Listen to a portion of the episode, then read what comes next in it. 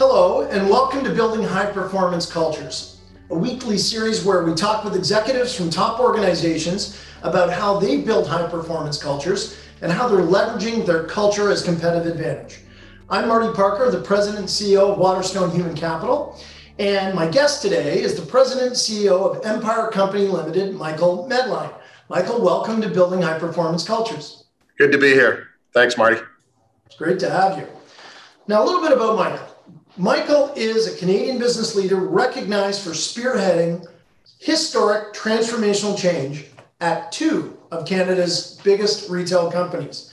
When he took over the helm of Empire Company Limited in 2017, Medline rallied the workforce behind his sweeping vision to revive the retailer and executed one of the most effective turnaround strategies and executions, I would say, in Canadian retail history. As the business worked through his restructuring roadmap, it launched a major sustainability initiative as the first national grocer to ban plastic bags, introduced a sensory-friendly shopping hour for those with autism and other sensory issues, and invested in world-leading online grocery platform, Voila, by Sobeys. And of course, the organization and its team members have been on the front lines during this, the longest, most difficult challenge we've all faced, in the COVID-19 pandemic. Now, Michael began his career practicing law. You may not have known that, but he also worked at the Ontario Securities Commission and PepsiCo Canada before moving into strategic executive roles at Abitibi Consolidated and Canadian Tire, where he spent 13 years in a range of senior positions before being named the president, later president and CEO. And of course, he became the CEO of Empire in 2017. But beyond his business accomplishments, Michael is active in the community. He serves as a member of the board of Sick Kids Foundation and is a past chair and current board member of the Retail Council of Canada. And in 2020, Michael was named as the second ever recipient of the Canada's Most Admired CEO in the transformational leadership category. And in that same year, Sobeys was named as a Canada's Most Admired Culture winner for the first time. So Michael, there won't be many, but for those people that aren't familiar with Empire Company Limited, tell us a bit about the organization. Well, thanks for the overly kind introduction, first of all, Marty. I didn't recognize it.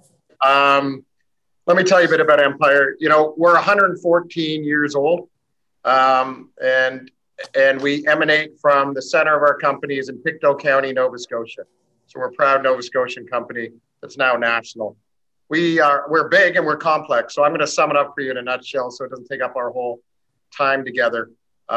We have 1,700 locations, and you know us mostly through some of our banners, Sobeys, IGA, Safeway, Fresco, Foodland, Farm Boy, and now Voila by Sobeys.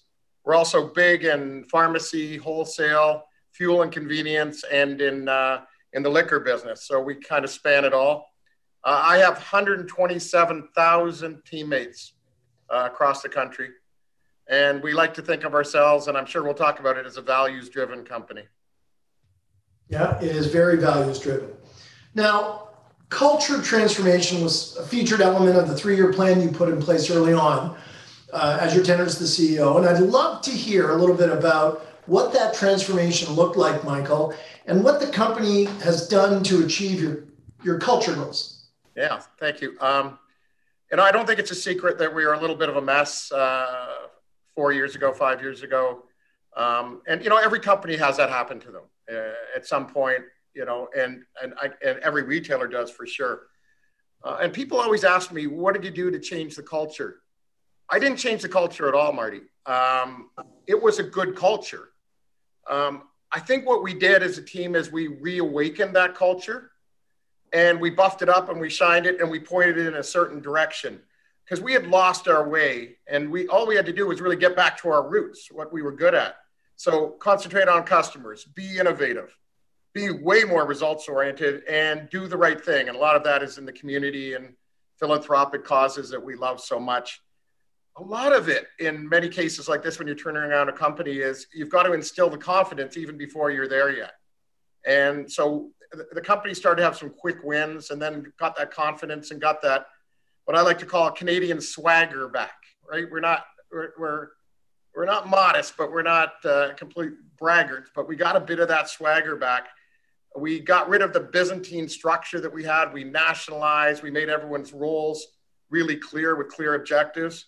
And we had so much talent inside, and we augmented it by bringing some talent in from the outside as well. So it was a complete makeover, but the culture, it was great right away. And that came from the Sobey family. We had a founder, Frank H. Sobey, 100 years ago, who was unbelievable. He's a genius. And the Sobey family instilled that culture, and every part of our company across the country has that kind of culture now.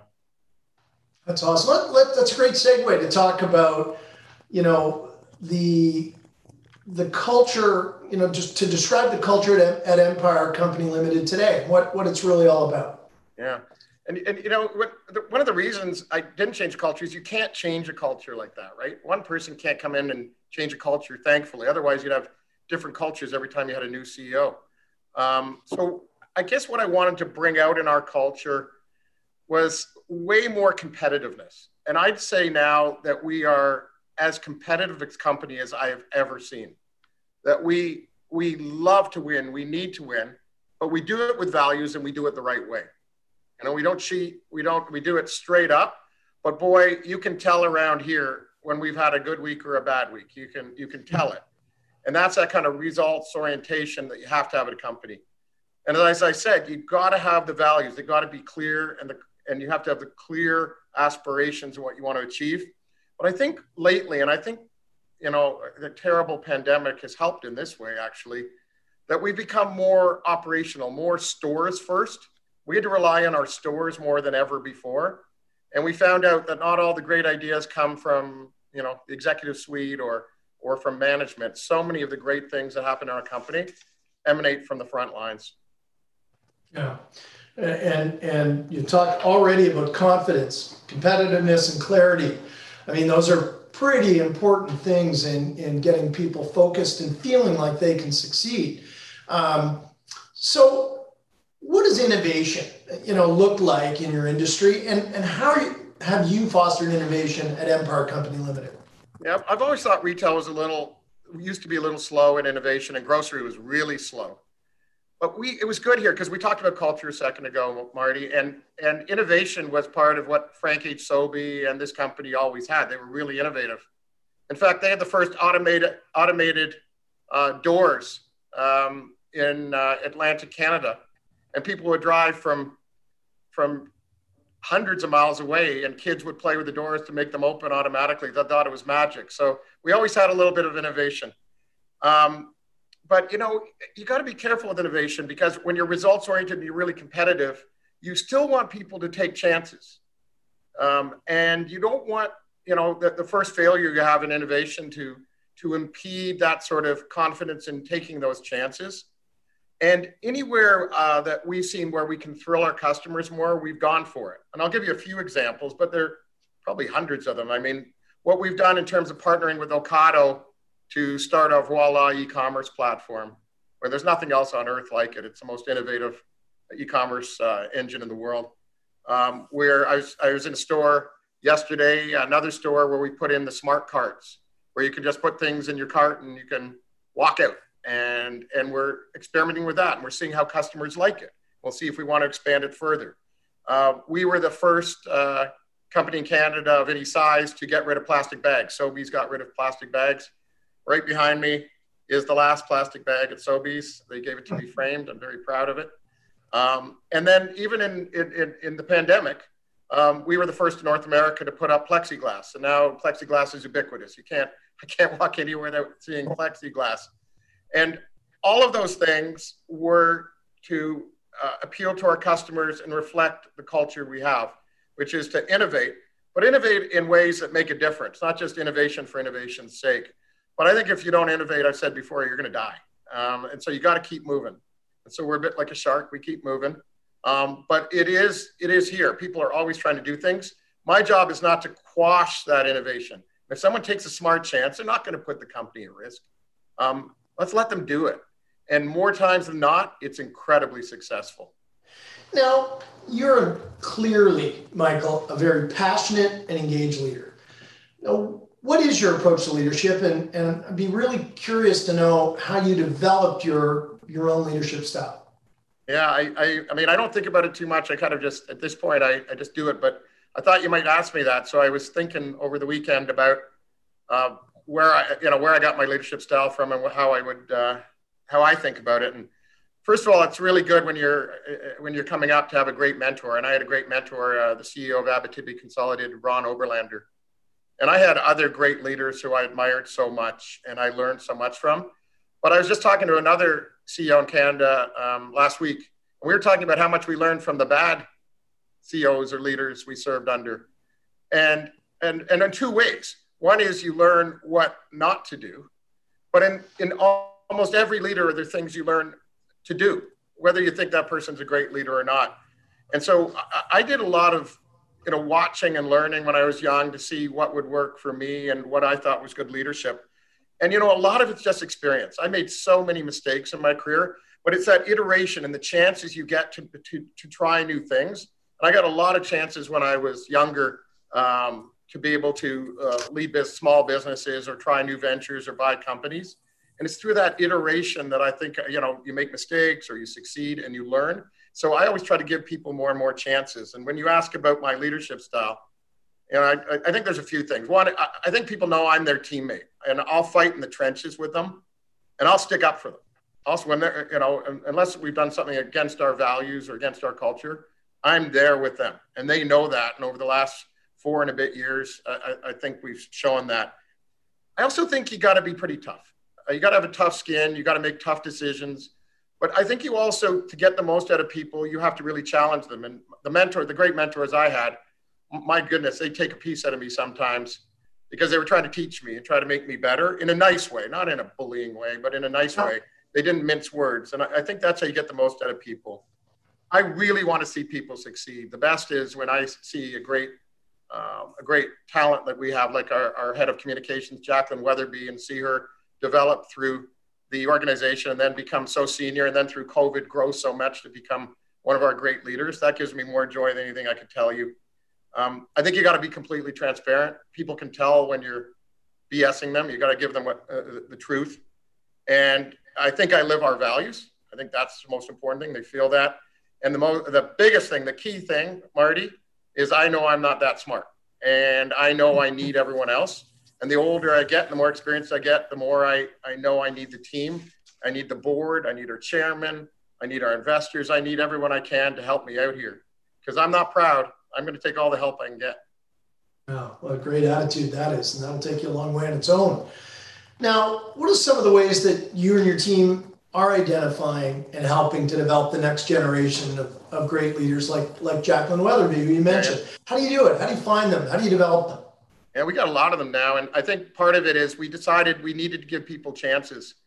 Most of the successful executives, if you ask them, they were given multiple chances when they were younger, and people took chances on them. And so when we see a great talent, we'll give them a division to run. We'll give them more responsibility. We've done that recently in the wholesale division and our pharmacy division. And it really, those people are really talented, and they're hungry, and they see business differently. And so that's a great experience for them. I got to say that COVID's been a great revealer of talent, and I can see that there's a great cohort of talent coming up in our company, and I'm sure in our competitors and all throughout Canada, of people who were younger but were given great responsibility, but then had to work together as a team. So I think we're going to see some great people and teams coming, even better than we have today. We have one of the most robust talent management and development processes here. That's one thing I didn't really have to mess with much at all. We had a great HR and great development in this company. I think we've done better over the last number of years, but you have to have that in place. I think an emphasis on DE&I, that ability to diversify your talent and give people a fair chance, has just broadened our pool of talent, and we're giving more and more people chances. So I'm really proud of that. And then again, I also have to get down there tomorrow. I'm having breakfast with some of our key directors, our high developing talent, and I get to know them, and they get to know me more. And so this is partly my job too, to be able to identify and nurture talent. But I can tell you all through the company, we do that, and our board really drives us to do that. We got a great human resources committee, and a lot of the time we spend is on developing talent and DE&I. Wonderful. And you've also got some excellent programs in place, Michael, that tackle both environmental causes, health and wellness causes. So tell us about some of those programs and how you decided what causes to champion as a company. Yeah, well, a lot of the time it comes from your customers and from your teammates. And so we try to get as much input as we can from our customers. And we could tell a number of years ago that we were not doing everything we could on plastics in the store, for instance. And so we decided to be bold and, as I said, get rid of plastic bags in the store. And now we're going further than that. We're going to get rid of a lot of the plastic in the store because that's not only the right thing to do, but it's certainly what our customers wanted us to do. Look, there's a lot of risk when you do these things, you know, like we sweated it. What if our customers didn't want to bring their reusable bags? What if they didn't like paper bags? What if they didn't know what to pick up the dog stuff with without plastic bags? But we decided, you know, and this was a venture by that was heralded by our head of HR, Simon Gagnier. He said, look, we got to either walk the talk or we don't, right? And we said, okay, we're going to do it. We're going to take them all out of Sobeys and we're going to take them out of all our other banners. But almost all of these things we do are because either our teammates or our customers are clamoring for them. And then once we do it, we really go bold and we take our chances and we do the right thing. And when you do the right thing and you listen to your customers, it's hard to go wrong. No, that's absolutely right. Tell us a little bit about the Community Action Fund and what it means to your team and to your customers. Yeah, we were really worried at the early days of COVID. We've always been huge givers in the community, but in the early days of COVID, everyone listening knows how hard it was and continues to be for charitable institutions or not-for-profits across this great country. And we wanted to step up and do something. So the key causes that we are behind, such as Special Olympics. There was no way we could actually do our check stand campaign and raise over $1 million for them. So we just wrote them a check to make sure they could stay in there. But in the communities themselves, we felt there were so many great organizations that were going to fall by the wayside unless we helped. We also realized, as I said, that our operators in our store know better than we do at head office. So we raised a lot of money internally and actually from the Sobey family, who don't take a lot of credit for it. And we parceled out that money to our stores. And it was up to the stores to decide in their community who to help.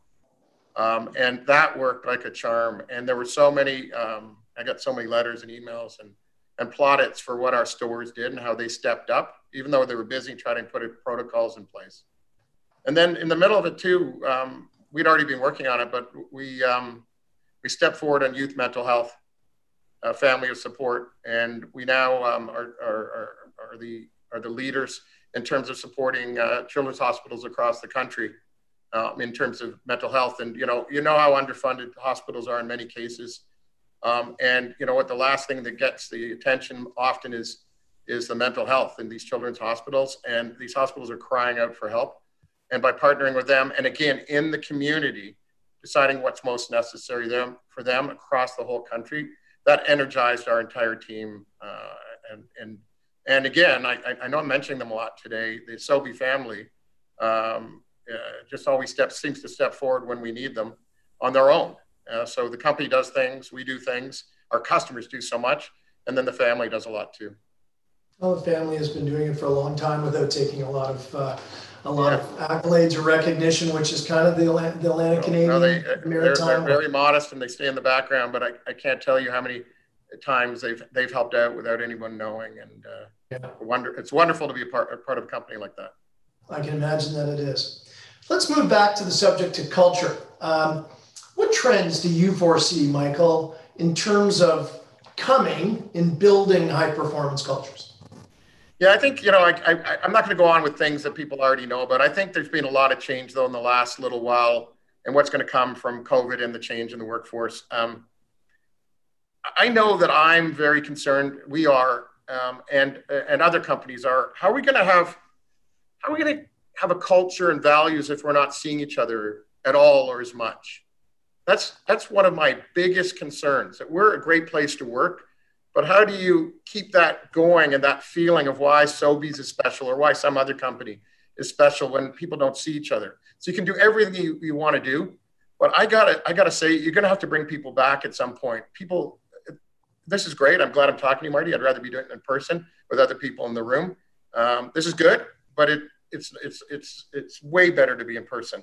I think that we've talked about it a little bit here, that DE&I and sustainability are mammoth opportunities that we have to move forward on, and that we have a long way to go. We have not conquered either of them at Sobeys, but boy, are we listening, and boy, are we taking action. I've noticed lately too, and maybe part of it is working remotely, that the executives and management that are thriving are those that are best at collaboration, who can work cross-functionally. That's always been the case, but it seems to be even more important and elevated today, and that those executives are shining through and being recognized. And then I think more and more, as we've also talked about, that what you do in the community and how you comport yourself and what you support is not only the right thing to do, but is important to your customers and really important to teammates, and attracting people who to your company to make it even stronger. And lately, we haven't had many issues retaining, and we certainly haven't had any issues attracting. But I think a lot of it is because of that culture and values and what we stand for. Sure, we're successful now, but that's just not enough. You have to do more than that.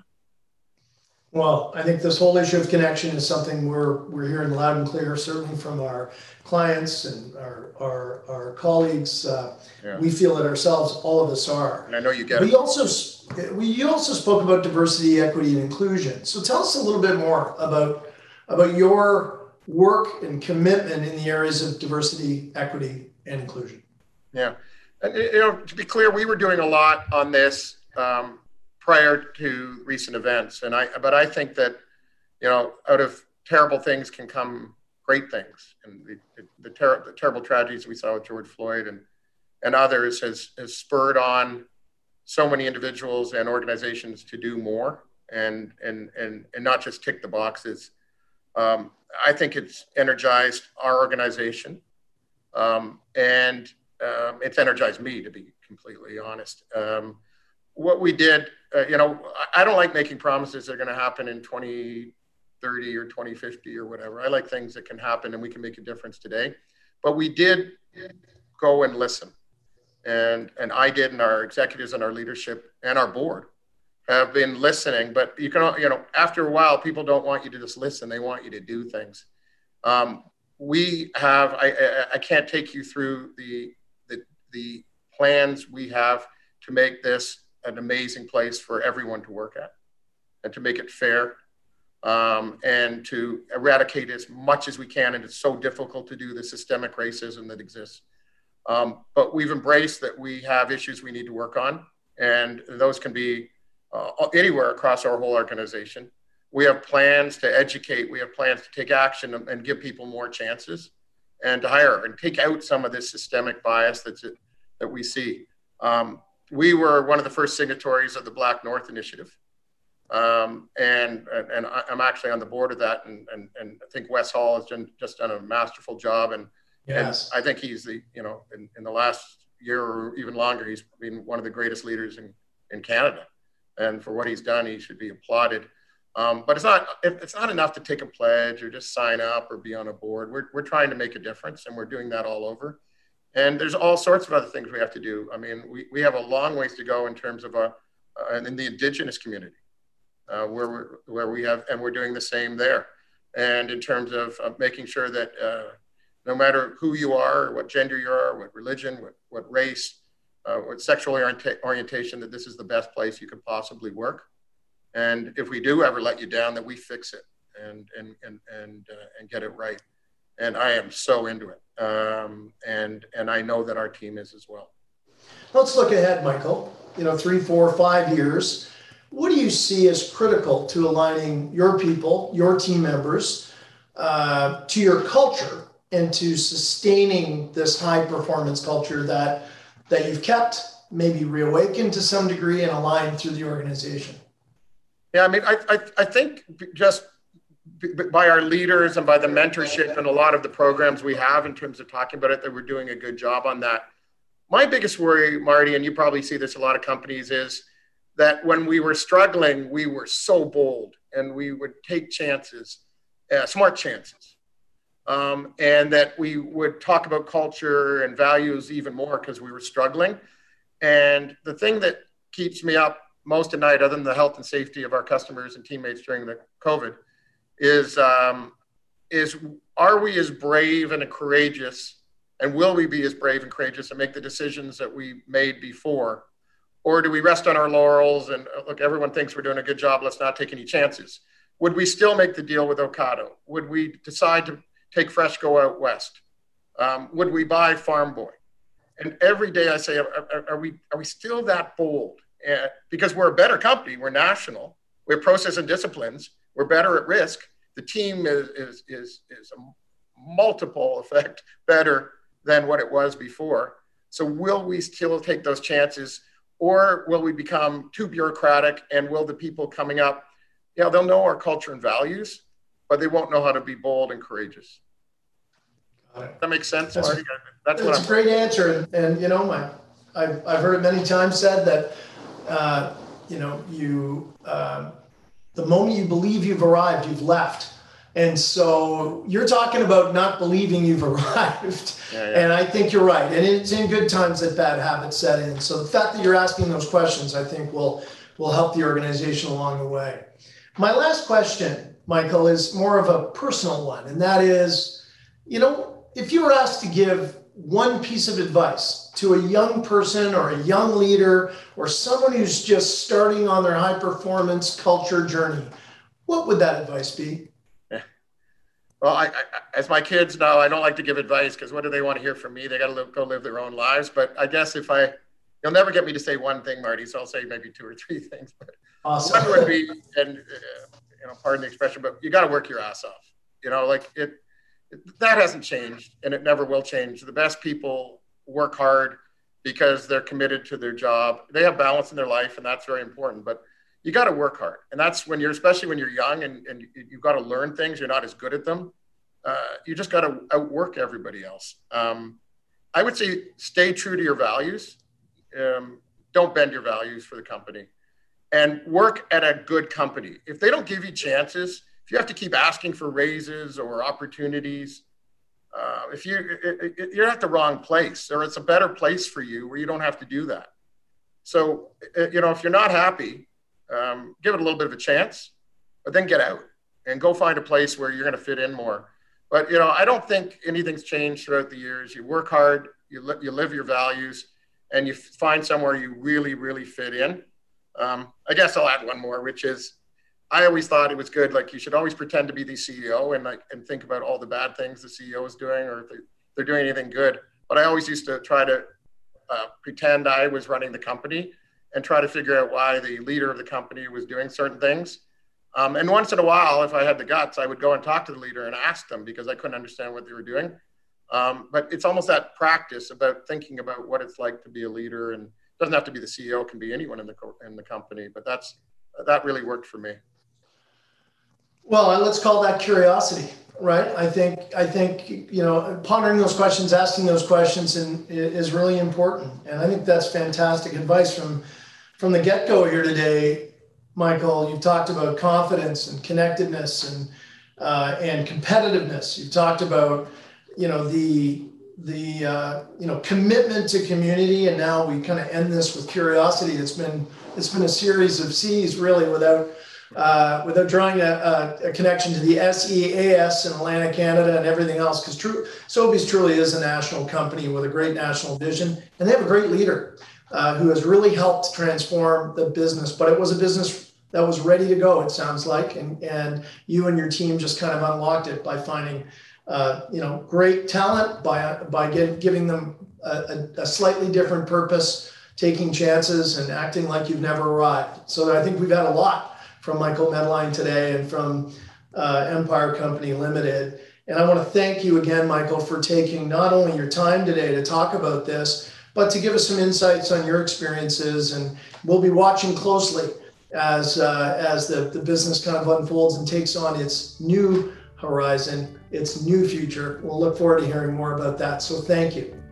Thanks, Marty, and for everyone listening in, I really appreciate it. Thank you. Thank you, Michael. And join us next week for another episode of Building High Performance Cultures. And in the meantime, if you'd like to know more about the subject matter, please visit waterstonehc.com.